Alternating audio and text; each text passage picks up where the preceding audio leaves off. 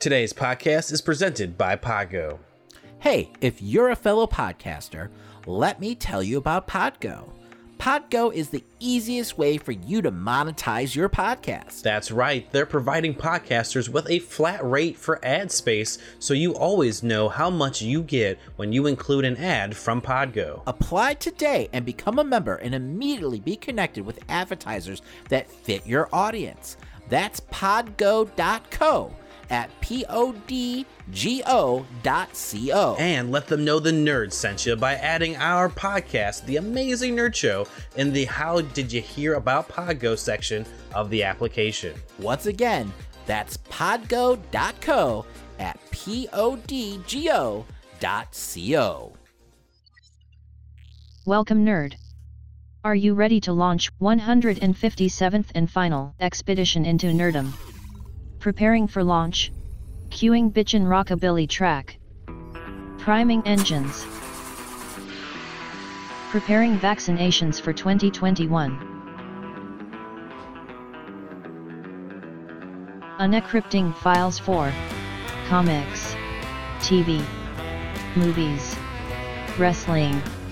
Launching ANS in 3, 2, 1.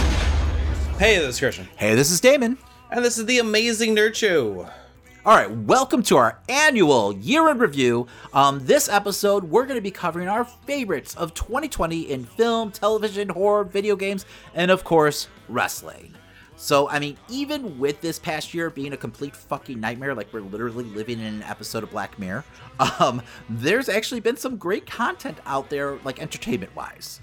Uh, and that's what this episode is all about. I mean, we're going to be talking about just our favorites from this past year and maybe some things that we didn't quite like. Um, but, you know, just a brief reminder this countdown isn't meant to be like a full review show. Uh, we did that the last 52 episodes, Yes. you know, this year. so, you know, go ahead and check out those episodes. You know, everything's time stamped. You can find out, you know, where we did what review. Um, you know, that's what the archive's for. Um, and also spoilers. Yeah. All right. It's a, a year in review. So, I mean, obviously, we're going to be talking about some shit. Exactly. So I'm not going to edit them out at all. yes. We're giving you a warning right now. If you don't want spoilers, don't listen to this show. Uh, you know, they're going to be light, but there will be spoilers. So, uh, but before we get started, let's go ahead and let's just briefly talk about some of our like overall favorite moments in nerdom this year, Christian. Um, you know, do you have a, a couple moments that you want to share? Um, I think one that you won't expect is I really enjoyed the turning of Alexa Bliss this year. I thought her, you know, becoming one with the Fiend was a very cool thing that the WWE actually committed to doing. Um, especially since she's like one of their like top, you know, female wrestlers that they had set in one way for so long. It's so rare to see them actually commit to such a crazy character change. All right. I mean that that's that's a good one Mhm. up front. Um, I haven't been super excited about where it seems to be Yeah. going. It's felt a little flat lately, but you know that initial turn was exciting. So, um, and they actually pulled the trigger on something that fans wanted to see, which was Yes. amazing. I, you know, and since we're talking about wrestling up front, which is you know different for us, um, you know, one of my favorite moments, at least wrestling wise, was uh, Edge's return at the Royal Rumble. Yes. So, I mean, I got super emotional. It was a big moment. Um, I just watched it back recently, and it's crazy just to see a fucking full audience, you know, out there cheering and everything. But people like in tears, going nuts. Um, it was a great moment. The WrestleMania match itself wasn't, um, but they did soon redeem that afterwards with great promos and another pretty damn good match. So um, that's definitely one of my top wrestling moments of the year. No, I agree. Um, uh, do you have any other moments, Chris? Um, Like I mean, of course, people? there's always there's always a ton of great things to talk about in nerdom. Um, I think one of the things that really, Don't jinx us. um, one of the shows that really surprised me this year was I'm not okay with this, and like um, just how satisfying of a show it was. But like, there's one moment in particular where this kid's fucking head explodes, and that's your spoilers right there for you. But this kid's fucking Yeah. head explodes in the show, and it was just so well done, and like you saw it coming, but at the same time, so satisfying to watch. Uh-huh. you know what's not satisfying though? What? The show being fucking canceled. Yes. Talk about a cliffhanger, especially since they actually announced that it was renewed. Uh huh. And then everything happened with the pandemic, and they started to really, you know, cut a bunch of different shows. So um, hopefully that comes back Mm. at some point. And we'll talk more about that show later on in the episode. Absolutely. Spoilers.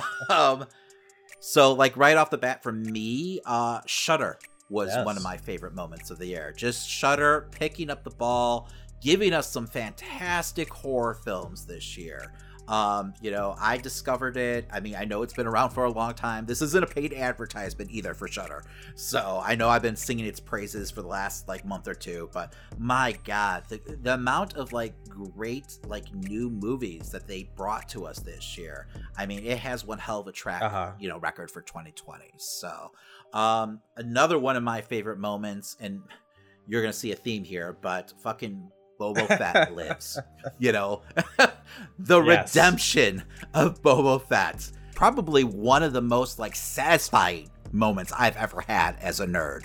Like I would put it up there with like the end of like Endgame and Avengers Assemble. like it really like I I was like stand I stood up in my living room like when when he shows up with the fucking Uh-huh. armor on. Holy shit. So because you know really it like was like finally justification for this loyal like I don't know fandom over you know the last like 30 some years for me.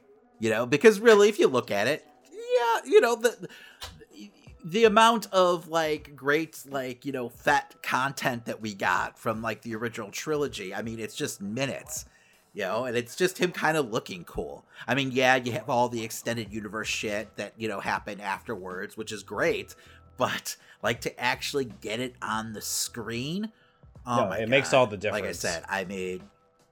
Yes, no, I, I my mind melted at that moment. So, especially because there, like, I feel like the last like few years there've been a lot of like, there's been a lot of like Boba Fett like, Uh-huh. hate out there because I think you know a generation just Hmm. doesn't get it. Um, you know, which which is But fine. now they I do. Understand why? But like, yes, yes, like this is the John Wick of the Star Wars universe.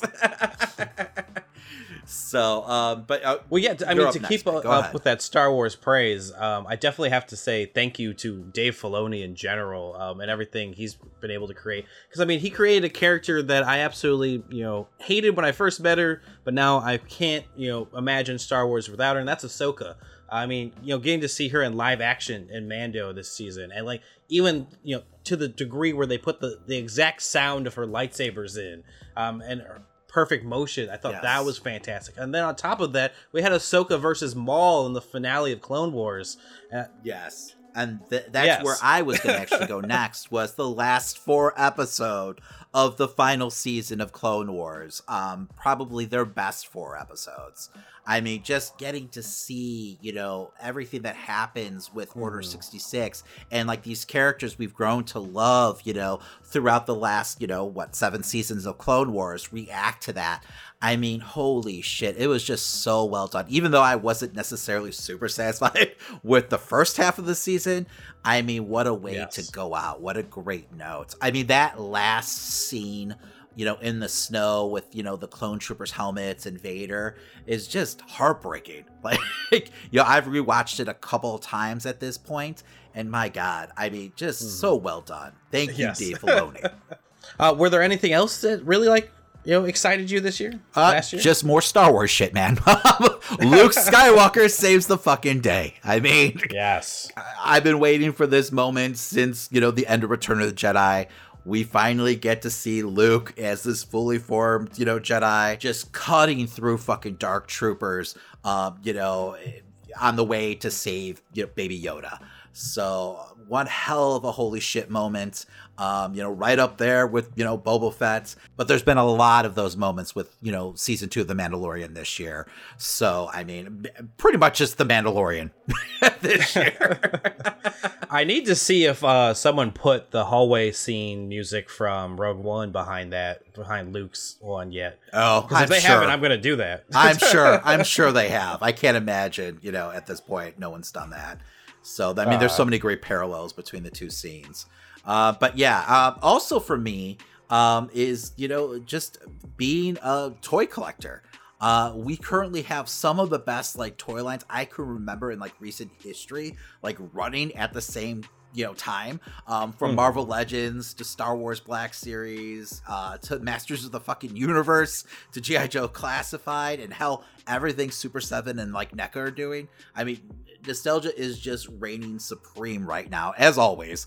Uh, but like you know, that also at the same time it brings me to my worst of 2020 um, oh yeah list, and that's fucking just toy distribution blues. Like um. many, many stores' shelves are just bare right now. Um, and it's hard to find half of these figures, unfortunately. Um, you really have to really just you know deal with like stalking these things online on different websites because toy hunting is just like a dying thing right now unfortunately. And i always love the thrill of the hunt like finding it like on a peg or on a shelf. Um, so i'm trying to adjust to the fact of you know just clicking a couple buttons.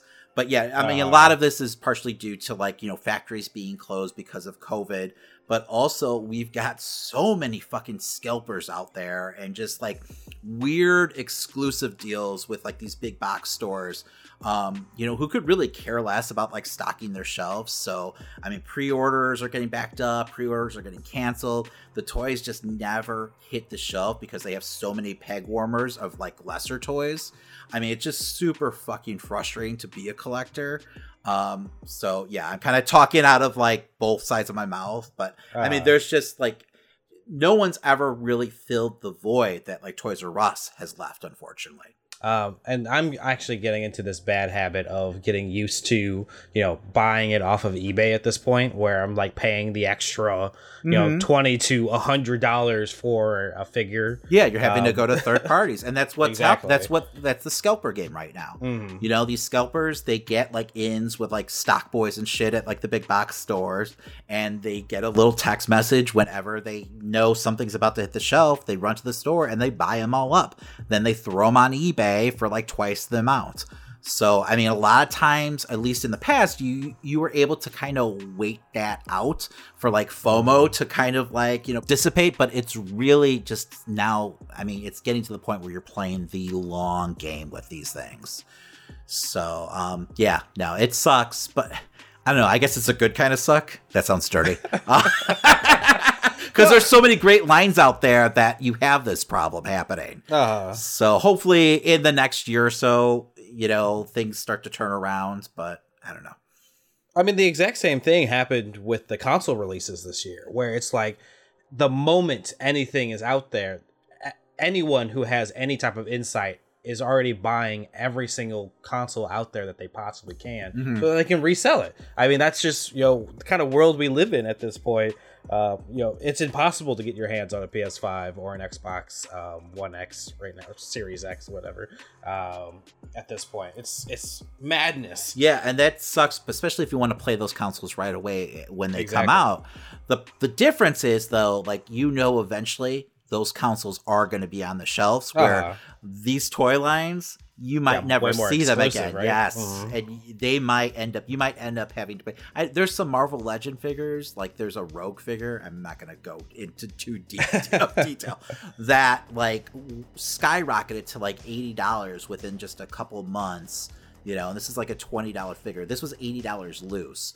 Um, so it must have been like a hundred something. You know, um, Jesus, in package. Yeah. But then they re-released it and the same fucking thing happens. you know, they, there wasn't enough, and I'm sure that's part of you know the, these companies you know plan, but there wasn't uh-huh. enough. People bought them all up, and you know they're going up in price as we speak. Yeah, it's it's crazy. Um, and you know, and, and to speak more to um, what I was bringing up with the consoles. Uh, you know, a big another big thing, a big uh, you know letdown this year was the launch of Cyberpunk 2077. Um, and I'm sorry, one of the. Reasons- I know this hurts your heart to talk about. well, it's like I, I'm still able to have a good time because I'm playing it on PC, but I, there are a lot of things that are still missing from the game on that level.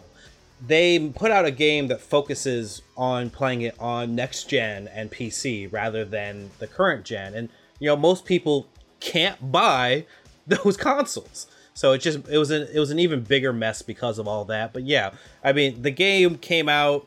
Um, it's definitely missing a lot of the things that they were promising.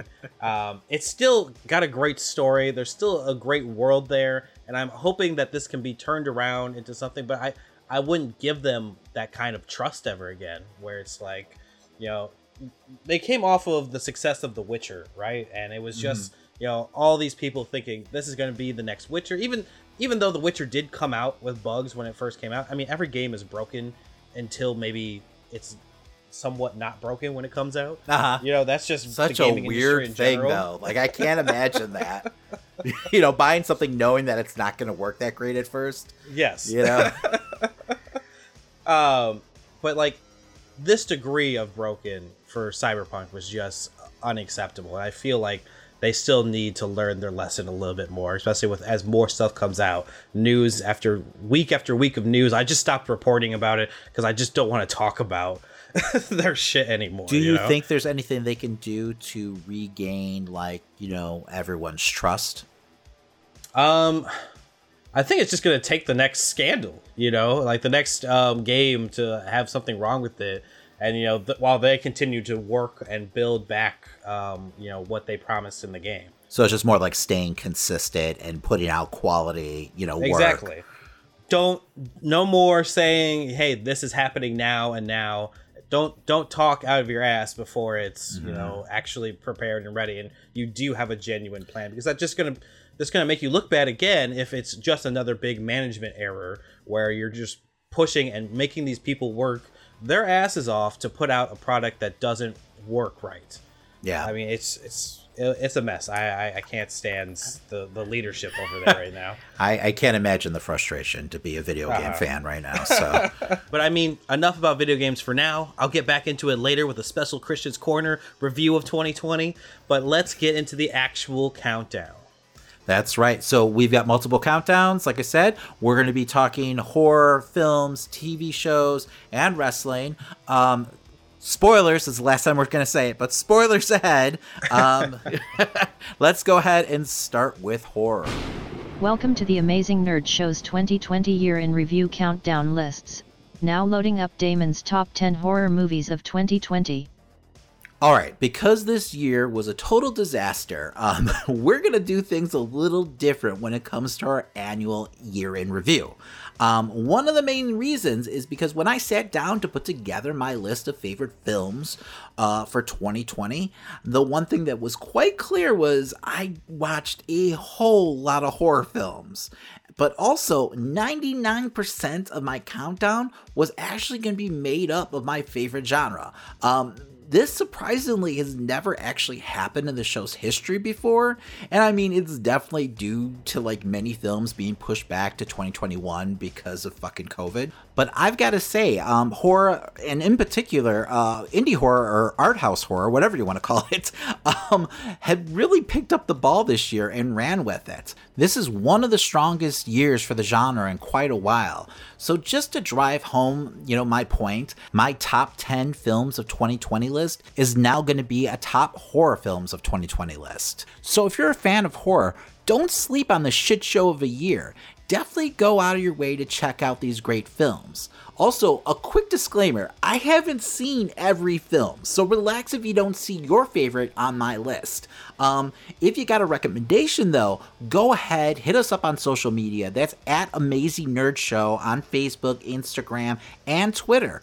Go ahead, leave us a comment. I'll check out those films, and you know, who knows, maybe I'll review them on the show. All right, before we get started, some quick honorable mentions. Um, these films almost made the list, but unfortunately, I decided to just stick with the top 10 instead of a top 20, just due to time and not wanting to listen to Christian fucking bitch. You're um, damn right. Anyway, uh, the first one up is Hosts. Uh, definitely check it out. It's by Dark Sky Films. It's a fun sci fi slash horror film that pulls no punches, and not to be confused with the film Host that also came out this year. Also, check out um, over on Netflix right now the South Korean zombie film hashtag Alive. All right, so without further ado, here's my top 10 horror films of 2020. Number 10. One Bedroom.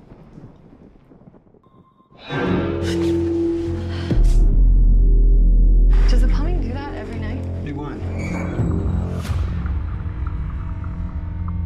So tired all the time. Do you hear that noise? I don't hear anything very well anymore. You think I'm crazy? This film is a creative exploration into the cult mindset and how one could easily become seduced by it.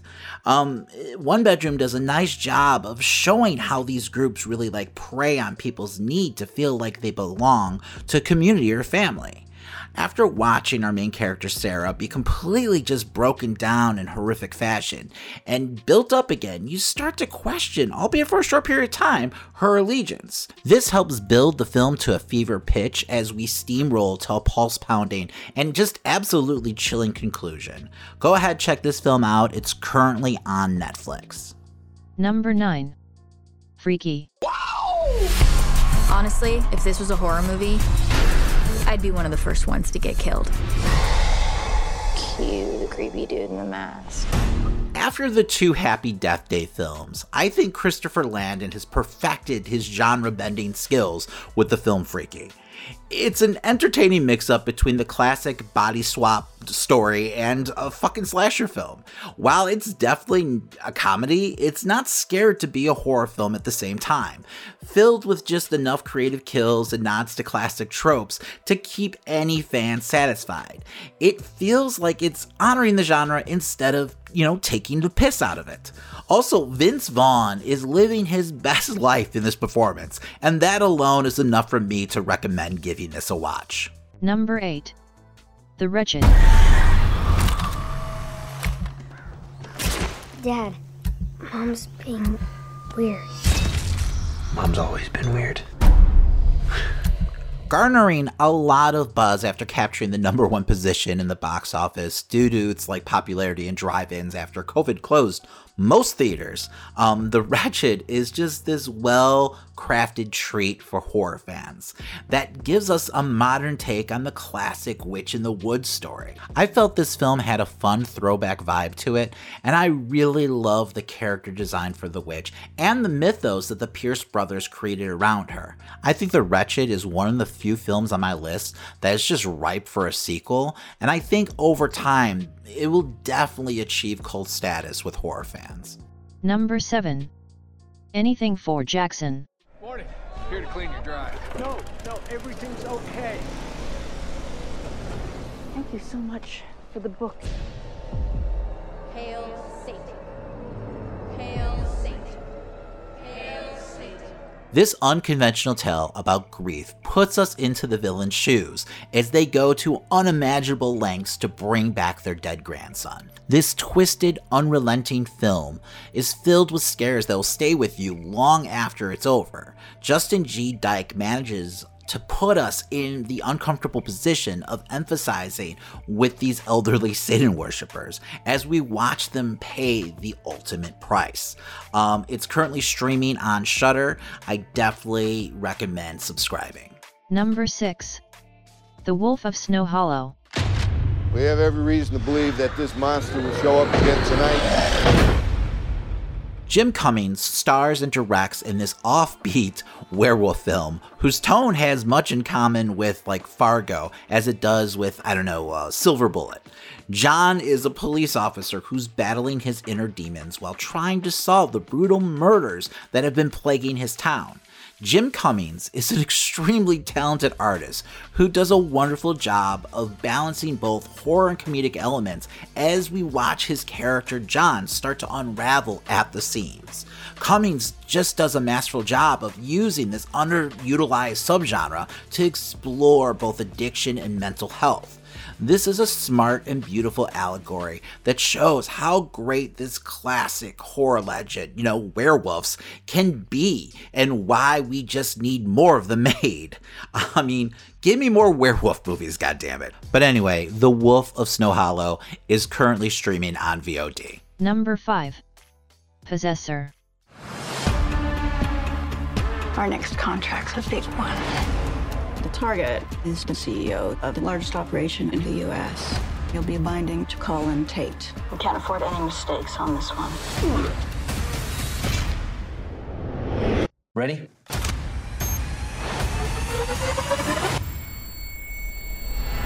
Brandon Cronenberg's techno body horror film about losing one's humanity is both hypnotic and unnerving.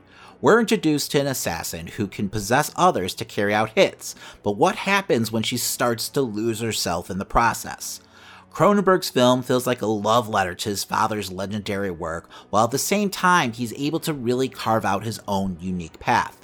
Luckily for us, the apple does not fall far from the tree, and I just can't wait to see what's up next from the young director. Number 4. Host.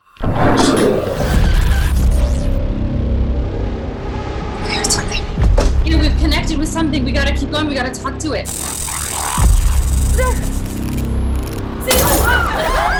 Host director Rob Savage gives us a film that will serve as a time capsule for horror fans for years to come. This Zoom call seance gone wrong is one of the first horror films to use the current pandemic as a backdrop. But here's the thing the film is much more than just a gimmick or a fad. Savage breathes new life into the found footage subgenre by making a genuinely terrifying film that drives home the old adage, less is more. He effectively manages to put together some of the most frightening scenes of the year by building suspense with simple things like sound and camera work.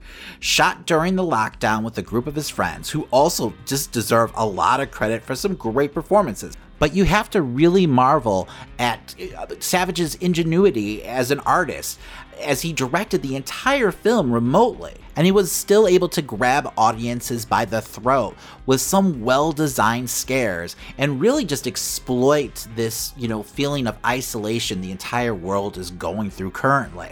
Anyway, I can't recommend this film enough. Uh, it's currently on Shudder, big surprise, uh, but it will also be on Blu-ray, I believe, in February. Number 3. The Invisible Man. Adrian. He was a sociopath.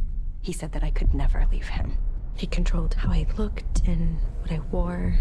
Then it was controlling when I left the house. And eventually, what I thought. As a lifelong Universal Monster fan, I think it's downright criminal that besides the Hammer films, Hollywood has tortured us throughout the years with just numerous soulless remakes of these legendary characters. Leigh Whannell's Invisible Man is the first time that I felt like my favorite group of monsters are finally in good hands. Whannell does a fantastic job of modernizing this classic story and giving it a fresh coat of paint. This film is just a pure psychological thriller that takes a look on how real life things like abuse and trauma haunt victims. Whannell, along with Moss's unforgettable performance, masterfully builds suspense throughout his film and never really lets audiences up for air. He uses beautiful camera work to really make you second guess everything you're seeing and feel Moss's paranoia. That paired with an incredibly cathartic finale makes this film a must watch. Number 2. Relic. She called me a few weeks ago. I think she was scared. She thought someone was coming into the house.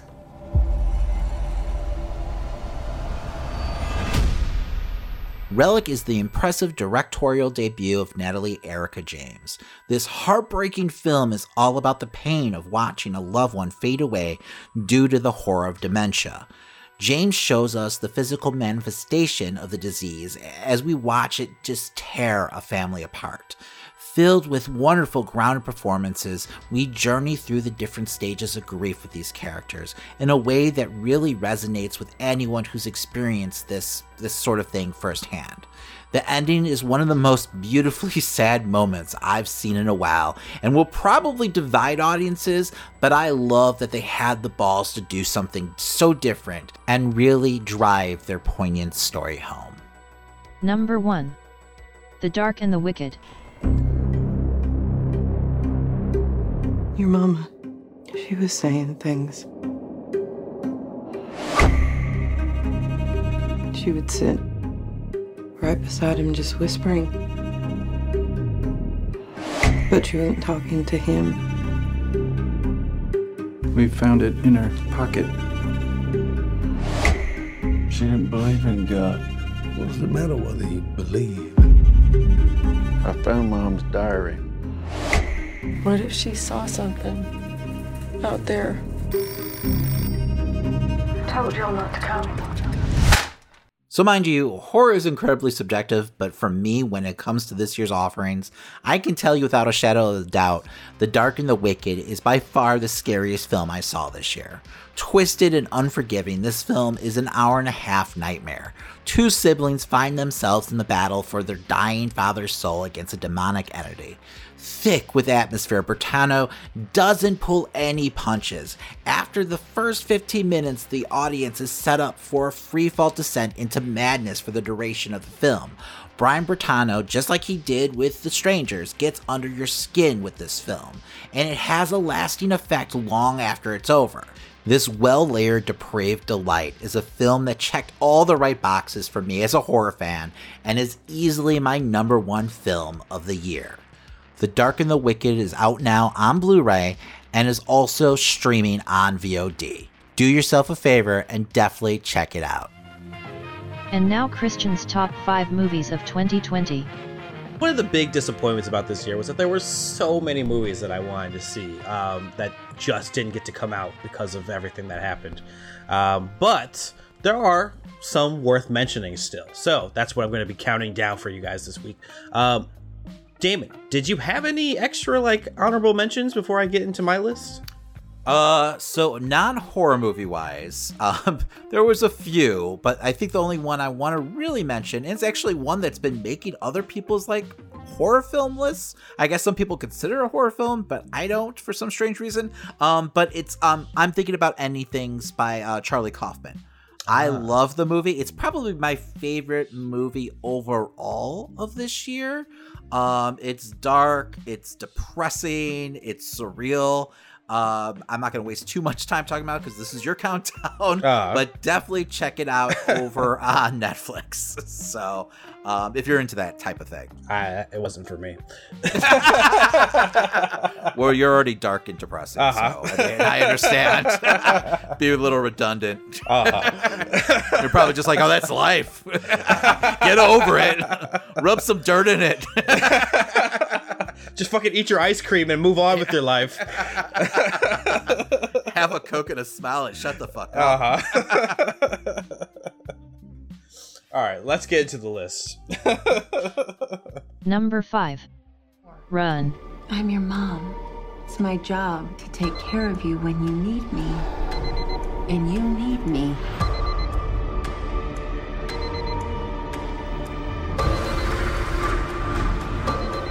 Are you okay, Mom? Of course I'm okay. I have you.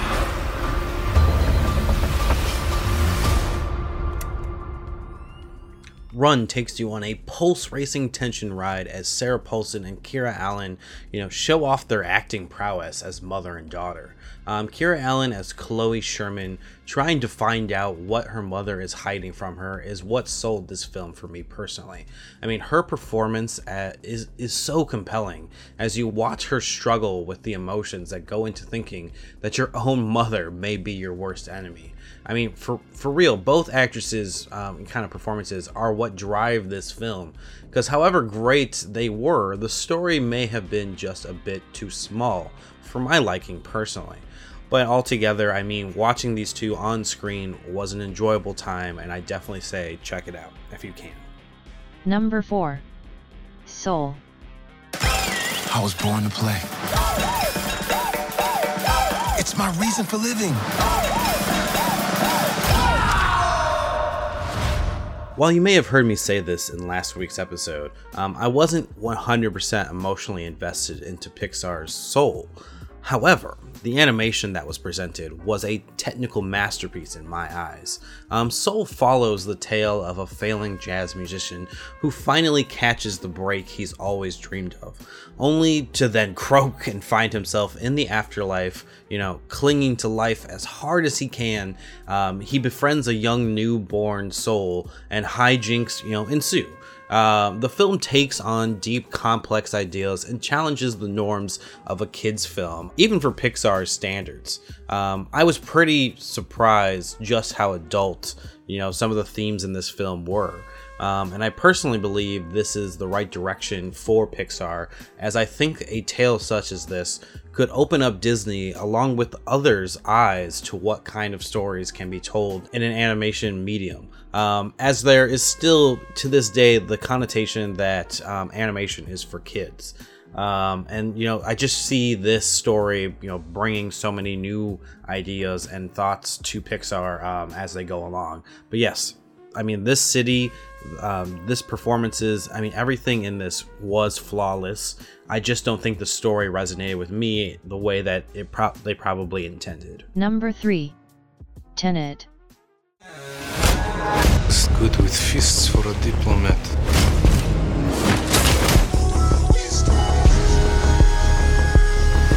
There are people in the future who need us. You got something. Not gonna like it. Time isn't the problem. Getting out alive is the problem. To this day, I don't know if I fully grasp everything that happened in Tenet. You know, like Nolan struck us again with a film even wider in scale and complexity than 2010's Inception or 2014's Interstellar. A time bent thriller with action sequences playing in both forward and reverse, John David Washington, along with co star Robert Pattinson, put on compelling performances, but at a pace that never gives the audience a chance to breathe. Um, blink and you might miss an important plot detail. Every scene matters and it comes at you at lightning speed. But if you can handle that, Tenet feels like a near perfect James Bond experience with stunning visuals and well thought out stunt choreography. I definitely say this is worth at least one viewing, but after seeing it once, you may need to see it again and again just to catch those tiny little details you probably missed the first time around. Number 2. Birds of Prey and the Fantabulous Emancipation of One Harley Quinn.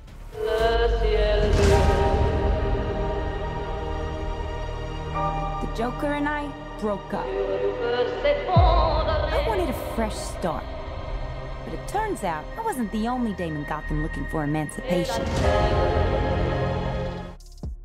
Birds of Prey was a film I had a lot of fun with, and it almost got my number one on my list. Um, we follow Harley after her breakup with the Joker on a quest to stand for her own independence in the dark, seedy criminal underworld. Um, now stuck with the consequences of her actions, without the protection of the Clown Prince of Crime, Harley finds herself in a bit of trouble with the crime boss Black Mask, as played by Ewan McGregor. Um, intercepting a few unlikely friends, she finds the most chaotic way to set herself free from Black Mask's grasp.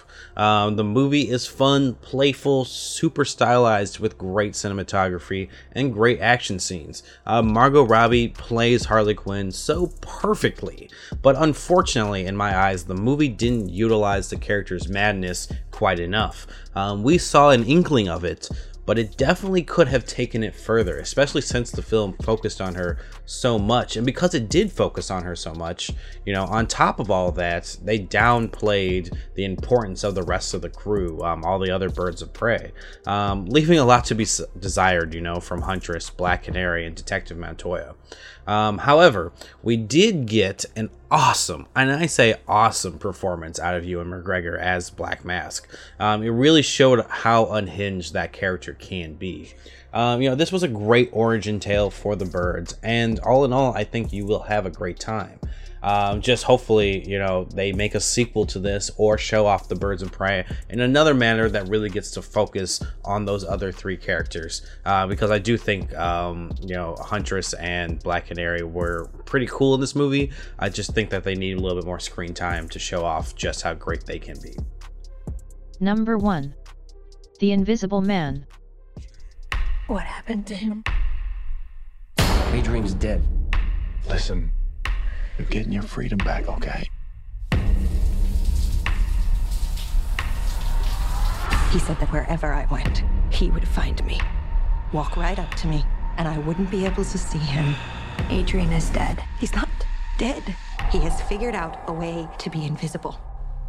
At my number one this year is The Invisible Man. This movie only continued to solidify my love of Elisabeth Moss's performances in literally anything she does. Um, director Leigh Whannell took the cackling world domineering villain of the 1930s and modernized it to a psycho abusive tech billionaire that haunts his ex. Um, Cecilia Kass, as played by Moss, has to prove to law enforcement and her friends that there is an invisible version of her former love attempting to entrap her once more. Um, no one plays on the edge of madness better than Elisabeth Moss, and I can say that again and again. Her performance going up against a literally invisible villain easily makes this worth the watch. Whannell and company do a great job of making an invisible threat so tangible with well placed special effects and well thought out action sequences that will leave the viewer on the edge of their seats. Um, if you missed out on this one in 2020, I definitely say, you know, start off your year right with The Invisible Man. Now loading up Christian and Damon's top 5 TV shows of 2020. Number 5. I am not okay with this. Dear Diary, when does this get easier?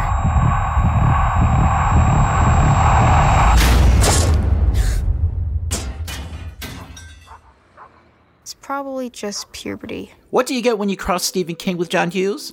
Well, I'll tell you what we got a damn good show. Sophia Lillis stars in a series about a girl trying to cope with the loss of her dad, um, discovering her sexual identity, and oh yeah, developing fucking superpowers.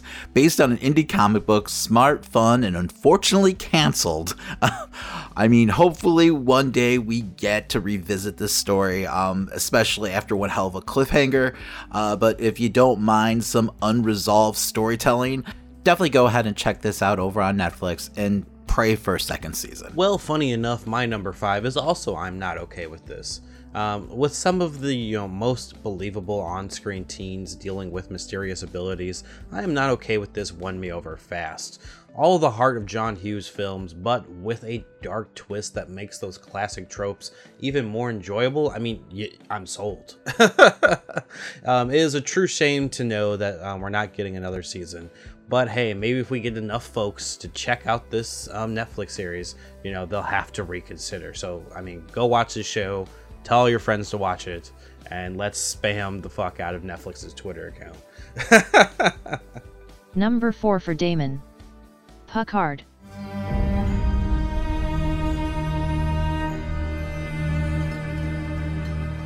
Tell us. Why did you leave Starfleet, Admiral?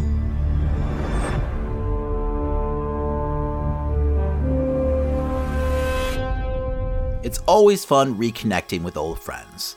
With this series, we catch up with the good captain in the twilight of his life. He seems vulnerable and disillusioned after Starfleet has casted him aside for standing up for what he believes in. Picard, at its core, is a journey about redemption as we join the captain on one last mission. Much different than your usual Star Trek adventure, Picard is an exhilarating ride nonetheless. You can check it out right now over on CBS All Access. Number 4 for Christian. Lovecraft Country. This story is about my father and the secret birthright that's been kept from us. You're going after it? We're gonna need a car. Who's gonna stand there, Jake? This is family business, and families stay together. This blend of magic, sci fi, and racism was not only timely, but wildly entertaining. Um, this show centers around Atticus Freeman, as played by Jonathan Majors, who, in pursuit of his missing father, discovers new truths about his lineage um, in a world of monsters and magic. Um, even though he may have been the main character uh, of this show, um, this show's strongest feature actually was its supporting cast and how far it was willing to go to tell all of their stories beyond just his own. Um, some of my favorite storylines had nothing to do with Atticus and led to some of the most shocking twists and visuals I've ever seen in TV. The world that they've opened up with this series can go in so many directions um, if it really wants to, and I kind of hope to see more from it. But I can also see this being a one and done, similar to how The Watchmen has been. But definitely check this out. It's on HBO Max, and I definitely think it's almost you know worth having the subscription to watch it. Number three for Damon. Umbrella Academy Season 2. Everything in our new lives is connected to the plot to assassinate the president. That can't be a coincidence. None of us are supposed to be here, right? We know something changes the timeline. We have to make it right again. Before everyone and everything we know is dead. In the second season of The Umbrella Academy, the show really starts to hit its stride. With our characters lost and separated through the 60s, uh, we really get a chance to explore what makes each one of these characters tick and adding some much needed depth to the story. We come to realize that at its core, Umbrella Academy is really about family. The choice of the 60s as a setting serves as the perfect fit for the show's aesthetic, and it really starts to feel like a comic book come to life filled with plenty of twists and turns to keep you guessing. This Wes Anderson meets X Men mashup is definitely one of the most entertaining shows streaming right now on Netflix. Number 3 for Christian. Clone Wars The Final Season. Surely, you have felt it. The dark side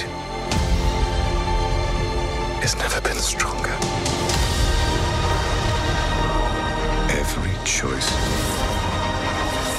you have made has led you to this moment.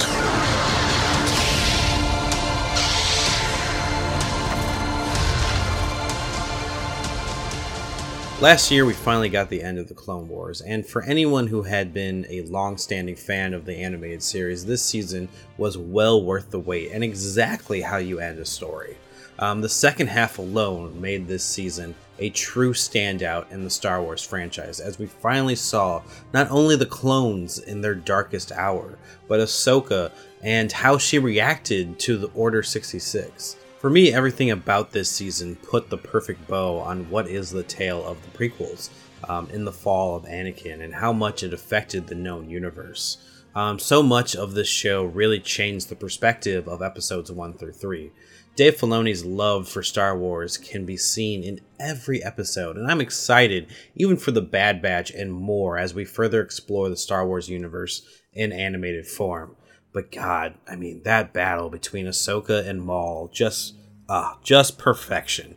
I absolutely loved this season, and if you've never seen anything of Clone Wars, while the first few seasons might be a, a little bit too much on the kid side for us as adult viewers, I definitely think following the journey of Ahsoka throughout all these seasons and this entire series is well worth it. I, I I highly recommend actually watching the Clone Wars and Rebels as well. Definitely check out all the animated work that Filoni has done so far.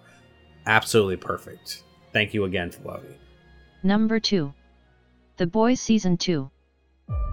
Butcher? What happened? My wife. She's alive. Vault's holding her captive somewhere. And right now, we're in a little bit of trouble. Season 2 of The Boys is even more subversive than the first as it pushes the envelope even further. The team is at rock bottom and being hunted by the Seven after last season's events. Uh, Homelander gets a run for his money when a new quote unquote superhero, Stormfront, joins the team. Somehow both hilarious and terrifying at the same time, the show reflects what it would be like if superpowers were a real thing the season two brilliantly deconstructed the superhero genre while also being a commentary on where we're at as a society today. Even if you're not a fan of comics, this show is a must watch over on Amazon Prime. Absolutely agree because The Boys season two is also my number two.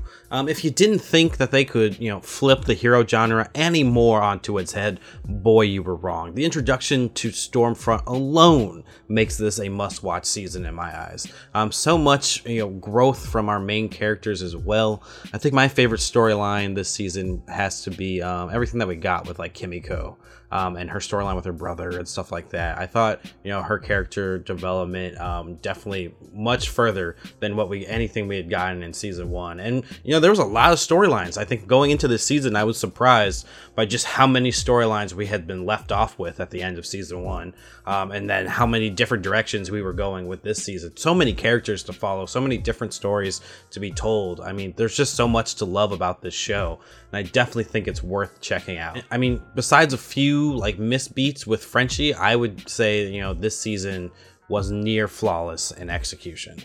Number 1. Season 2 of The Mandalorian. He needs your help. The Jedi Order fell a long time ago. So did the Empire, yet it still hunts him. Long live the Empire. Long live the Empire.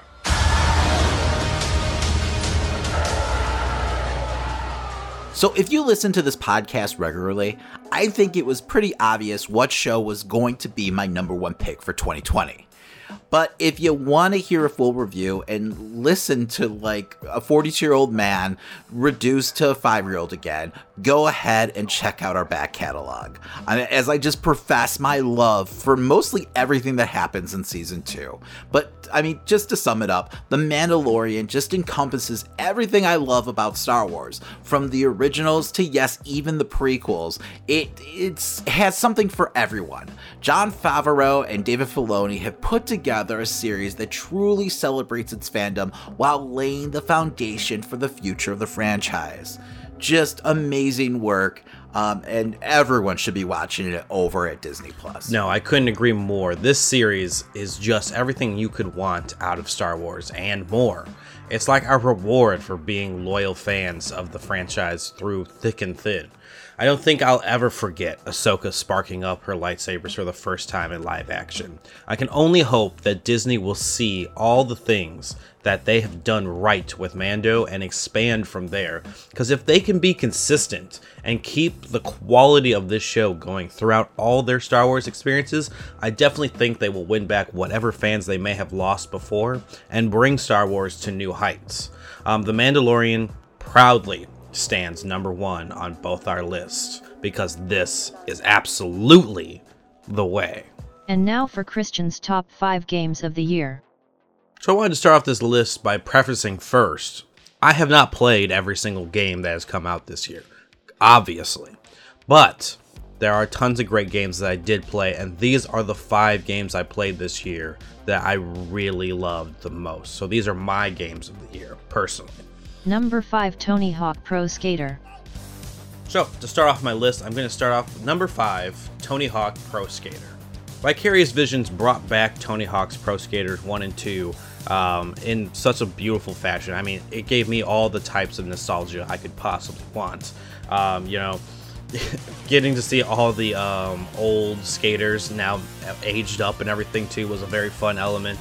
Um, you know, all those customization options. Um, while you know, I, I, do think they should have added all the old customization options back into these games. I still thought it was very fun. I have, you know, pretty much myself in the game as my skater. Um, and it's definitely something I can easily do to pass time um, here and there. You know, it's not one of my main games that I play all the time, but it's something that I, I can easily jump back into and get all the, like, uh, fucking uh, levels unlocked and stuff like that. It was just so much nostalgia wrapped up in it. It was one of those experiences I really enjoyed and thought it was great for its price point as well. Uh, you know, thank you guys for bringing this back in general. Number 4. Star Wars Squadrons.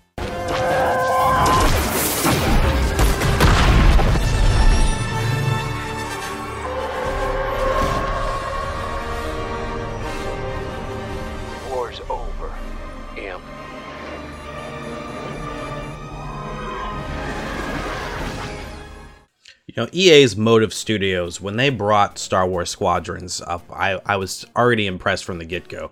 I love Star Wars ships, so you had to know I was going to put this game on my list in general, um, or as a game that I was going to pick up on day one. You know, uh, this definitely was made for VR experience, but even as I played it off of VR, I was impressed by how much you know detail that they put into the different types of controls between moving between shields, um, speed, and um, you know weapon power and stuff like that. The amount of stuff that you had there, it was kind of like the closest thing to a flight simulator with you know Star Wars that we had gotten in a long time, and I absolutely loved it. Um, you know, getting through the game, um, you know, the story is very simple. You know, um, nothing too complex there, but it's all about the gameplay me- mechanics when it comes to Star Wars Squadrons. While it does just stick to dogfights and stuff like that, you know, the fact that there are support classes and, you know, assault classes and stuff like that for the different ships and stuff made it a little bit more replayable than I thought it was going to originally be. And for that, it gets my number four spot on my games list for this year. Number 3. Last of Us Part 2. You can't stop this.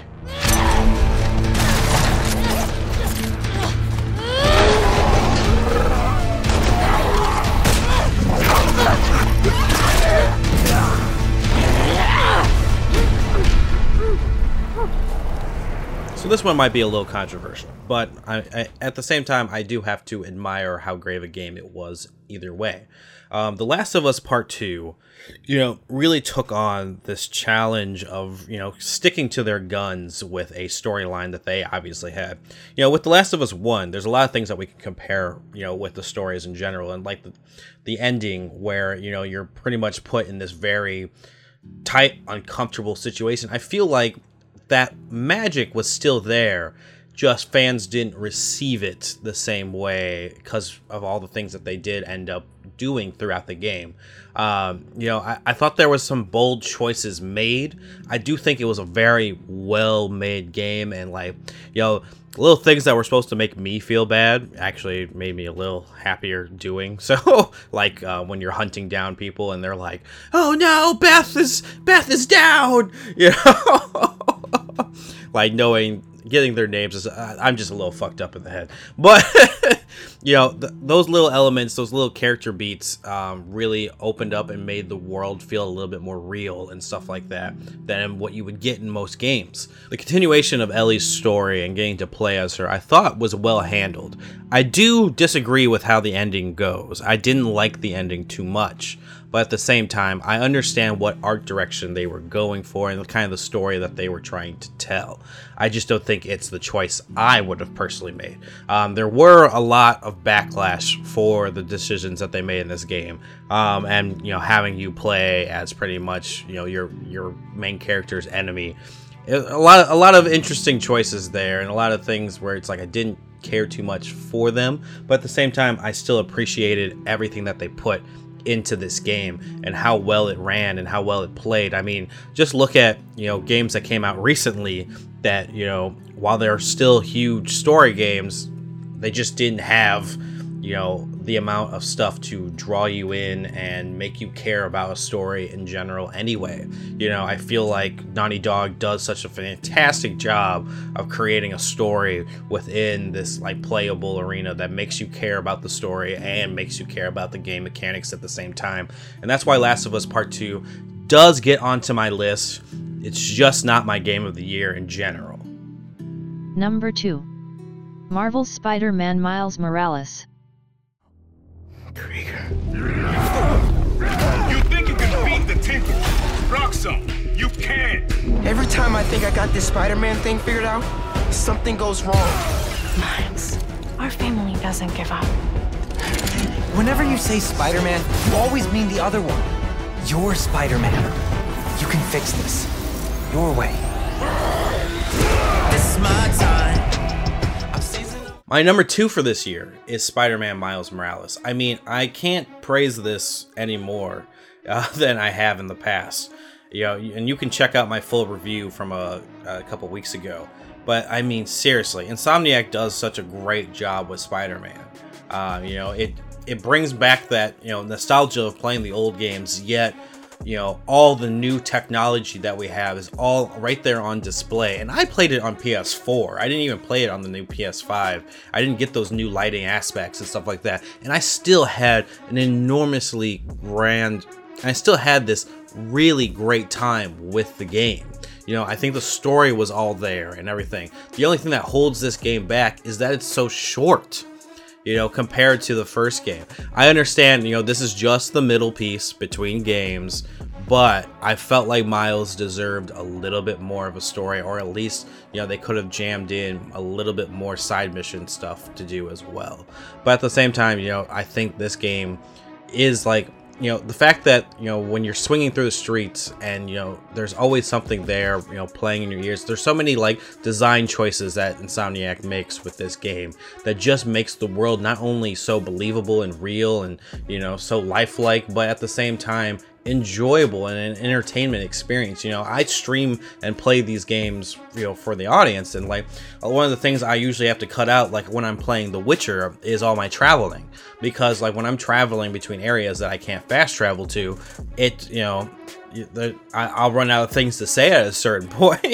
you know, I could talk to like the audience and stuff like that, but if there's nothing to talk about and they're not commenting on anything, you know, there's just me on my horse going through it. So, like, what I do appreciate is all the, those little moments in between where he's on the phone with people and it just drives the story along and like the the podcast and stuff that they listen to. It's all those little elements that I appreciate as well that just keep me so invested and immersed in the game that they've created. I think it's it's it's little things like that that make me so much happier as a player. But at the same time, you know, Spider-Man Miles Morales, Miles Morales is my Spider-Man. He's, you know, that character for me. He's such a big deal. So getting to play as him in a game, you know, was just awesome. I absolutely loved it, and I, I definitely say it's a must play for anyone. Number 1 Ghost of Tsushima. I am samurai. No, you are more than that. You are the ghost. Convince your people to join me, and I will give them peace. We will never serve you.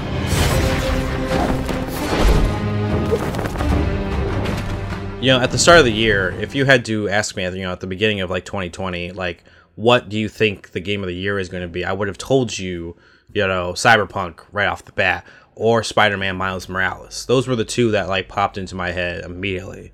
You know, there was a game that I was super interested in um, that was coming out in the summer, and that was called Ghost of Tsushima. You know, it was one I definitely wanted to check out because I'm super into samurai and stuff like that. Um, getting this game and playing it, man, I was just blown away by the story you know, Sucker Punch did something I definitely didn't expect with um, you know this adventure story game. You know, and they they made such a beautiful world and a story that you could so easily invest in and fall in love with. You know, I, I I'm surprised by the amount of people I've seen out there. You know, and this is just, you know it's the vocal minority of the internet that you know haven't had that experience with the game that I have, where there's just so much deep storytelling happening in front of you where I, I, just I can't believe how much I fell in love with this game. on top of that, there's so much in it. I mean, like the amount of armor that you get, the amount of side missions to do to unlock different things, you know, it just felt like I was constantly running into something new that I, I didn't think was possible. Like I definitely didn't think I would have that many armor sets. I didn't think that there was going to be, you know, this many side missions, different things to um, defeat and all this stuff. The world felt so big just so big at the same time at the heart of it had a story that was just so big and well crafted that I have to give it my full praise. Um, I mean, you can go back and check out my final grade and review for it, but at the same time, I mean, this is I mean, this was absolutely my game of the year. Um, I, I still like I'm still not over how much of a good time I had with that game, and I still miss it to to this day. And I'm going to be end up picking it up again and playing it in all the different modes um, that I haven't played it in yet. Like I definitely want to do the black and white like cinema view and stuff like that. Still, you know, there's all these little things I haven't tried out with the game. I want to play it in Japanese. I want to I want to experience all these things. I want to you know uh, 100% the world as well. I didn't do that before while I was doing it on stream. So it's just like so much of this game I love, and there's still so much yet for me to do with it. Um, you know, there's so much more for me to come back to as well. I feel like it's super replayable if you really want to. Um, man, I, I was just so impressed by Sucker Punch with this game, and I, I can't. I cannot say more. Like if if there's still like special editions of this game and they're like a hundred dollars, fuck it, go buy it, man this is you know like six stars six stars i'm telling you. Definitely worth it. It's definitely my number one game of the year. Um, you know thank you sucker punch for this experience. Um, you know there was this moment i had this year where one of the voice actresses from the game reached out to me on twitter and i thought that was fucking awesome for me personally because her storyline was so fucking deep and it's um yuriko. Oh my god um, you know, like this old woman is like dying, and oh my god, so many just little elements like that throughout the world. I I can't praise it enough. Play this game. If you have a PlayStation and you haven't picked up Ghost of Tsushima, there's something wrong with you. Play this fucking game. I hope it gets uh, like a, a PS5 uh, mat like whatever it's called remaster or re-release or whatever because i'm gonna fucking play it on ps5 as well. I'll do it again. I don't give a shit. All right let's move on to some wrestling. Time to gear up for the amazing nerd show's best of wrestling in 2020 and the worst part of this eddie the worst part of this, this the part of this that makes me sick that puts my stomach in knots. You made a promise. You made a promise to your mother that you can't keep. All right, so we're going to go ahead and we're going to be counting down our favorite matches and our favorite performers of the year. So just like with everything else, this was an insane year for wrestling. Um, I'm at the point now where I'm actually used to there not being an audience, you know, for these shows uh you know and watching like old footage is like almost jarring to see like large uh-huh. crowds cheering these wrestlers on so um but yeah um because of that uh, New Japan didn't run for you know a good portion of the year, so New Japan's not necessarily well represented on either of these lists. I mean, we sprinkle them in here and there, but honestly, besides the G1 and you know Wrestle Kingdom, you know, the beginning of 2020, yeah, that's all the you know New Japan I saw. Unfortunately, no, um, it's been a long year without you know getting to see all those New Japan matches. Uh, but I mean, G1 was still fantastic. So I mean, oh, absolutely, absolutely. But yeah, no, and I we, we you know, on a show note, we have not seen Wrestle Kingdom yet. We'll be no. talking about that, you know, probably next week or the week after that. We'll see, because we've got a lot of shit to get through right now. Um, but yeah, no, it, it looks like a fantastic show though. So um, but yeah, no, let's go ahead and let's get into our countdown. You want to talk about top matches first? Yeah, sure. Um, I want to start off with a match that's probably not too technical in wrestling, but had very good story in it, and that would be uh, Roman Reigns versus Jey Uso at Clash of Champions. All right, that's a that's a damn good pick. Um, you know, and started a fantastic storyline that's still playing out today. So I exactly got to get into the uh, the big dog Roman Reigns, head of the table now. I do not have any Roman matches on my list, but I will be talking about him later on. Um, so my uh number 10 pick and we're doing top 10, correct? Yeah. So my number 10 pick is going to actually be one of the Brodie tribute matches um from this past week um Dynamite. Obviously this match came about because of horrible circumstances, but this was probably one of the most moving matches I've actually seen. Um it was the um the match featuring the Dark Order um, with uh, Silver, Reynolds, and Hangman um, against the Inner Circle. I just thought this match was one a fantastic just match in general, Mhm. but there was so much emotion. I mean, everyone was wearing on their sleeves. There were so many great spots. Everything with like negative one and MJF, and just an exhilarating finish. Whereas, like, I don't think there was a dry eye in the house. So, just a great way to honor a fantastic person. Yeah, and that, that was the one with um, Erick in it, correct? Yes, how could I forget? I mean, what a big moment to, you know, have Rowan out there, you know, Brodie's longtime tag partner. A huge surprise. I mean, I popped watching it on my fucking couch, so I can't imagine being there live. Oh, yes. I would like to see I would love to see them bring him in because I feel like he fits and I Mhm. feel like they would know what to do with him. And we know he can actually talk on the mic now. Yes, so I mean, I'm uh, not saying putting him on like you know putting him with like Dark Order or anything, but I mean, you, there's no reason a big guy like that you know who can actually work shouldn't have a job right now. Uh, well, up next, I had Keith Lee versus Adam Cole at um, NXT's Great American Bash, where Keith Lee um, captured both titles. Uh, I thought that was a pretty great moment uh, for Keith Lee. Fortunately, it didn't go too far with him later on, um, you know, but same time, Uh, I thought yeah. it was a fantastic moment in wrestling in general. Yes, yes, for a match. Um, and it felt at the time that they were just rocket strapping him, but um, after this past Raw, you could see that they're totally in his fucking head now. Um, and hopefully they haven't ruined him as a wrestler. Uh, So he just doesn't look the same, and I think it's because they're trying to force like this, you know, change of style onto him. Um, and we've talked about it plenty, so I'm not going to waste more time here just bitching about it. But we need the old Keith Lee back. yes. All right, so my number nine pick is the ladder match from Clash of Champions featuring Sami Zayn, Jeff Hardy, and AJ Styles. It's probably one of the most innovative ladder matches I've seen in quite a while.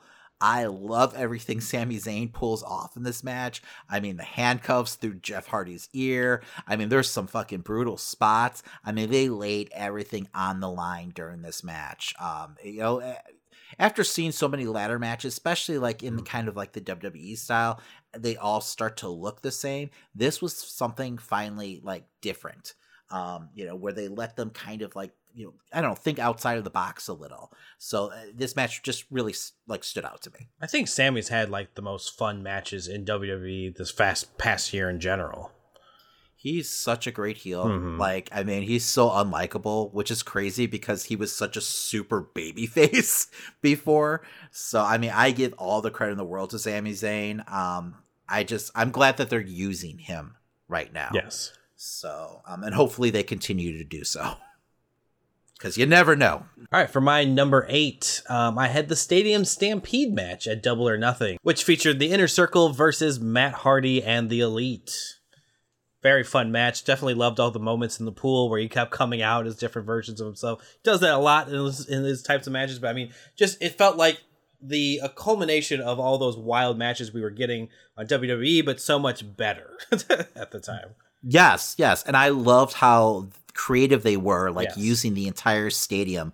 Like the barroom brawl that they had between Hager and uh, Page, that was just kind of like all of a sudden in the middle of the match. It felt like this weird like interlude, but it was fantastic and well done. Um, you know, it was you know pretty over the top comedy wise, but it worked well. You know, um, and it just it was an really enter. It was one of the more entertaining like you know forty five minutes you know of the year, honestly. So my number eight pick is Daniel Bryan versus AJ Styles uh, on SmackDown uh, June twelfth. So uh, this was just a random SmackDown show, but Daniel Bryan and AJ decided to remind us that they're two of the best wrestlers in the fucking world. they, uh, you know, to SmackDown's credit, to you know Vince's credit, uh, they allowed him to actually have a match, and it was great. Probably one of the you know best matches without an you know audience, uh, you know, the entire year. Because this was, I believe, this was before WWE started to do, you know, this was before like the Thunderdome or Yeah. you know them having like an audience, you know, around um, the barricades and everything. So um, it was quiet, but it was a fantastic match. No, I mean those two are obviously a recipe for success in any. But it's funny so- because we need reminders like this because of where they're working right now, unfortunately. Mhm. So I mean, they're only allowed to shine, you know, so often. All right, for number seven, I had Omega versus Page at Full Gear. Uh, it was the final match of the tournament, which it kind of it was kind of obvious at the beginning that we were going to get these two finally going at each other. Um, Omega, you know, you know, kind of embracing a little bit more of that heel side that we've been Mhm. trying. That he's been like, you know, kind of going back and forth with at that point. Uh, it was yeah, that's was when fun- he just got the entrance at that point. Yes. so, which was which is cleaner one. fantastic and still Uh, awesome. Um, you know, I love both of these guys. Um, and I really, I, I can only imagine, you know, how much further it can go if this, if they decide to like push Page again, um, to defeat, uh, Kenny Omega, um, later down the road. right? That seems where they're going to end up, Hmm. you know, leading everything to eventually. Like, I don't see it happening anytime soon, but I feel like by the end of maybe this year, you might get that rematch. And it feels like Page is kind of being, I don't know, groomed to be the one to actually, you know, uncrown Omega eventually. So, um, at least that's the way I see it. Uh, but yeah, no, because he's everything he's doing with the Dark Order right now. Um, I feel like is going to just make him white hot again as a baby face. So I mean, that's I mean that group has been like you know before everything happened was completely beloved, you know, and I think we're going to see him eventually join that group, um, you know, and become part of that faction and and really end up being just as hot as he was, you know, just like six months ago. Because I do feel like he kind of like cooled off um recently, but I don't know. I see another big like run for him coming soon. Oh, absolutely. That's the type of long term booking I like to see. yes, yes, that's the way you're supposed to do it. Uh-huh. All right, so my number seven pick is Moxley versus Suzuki. Uh, New Japan, New Beginning.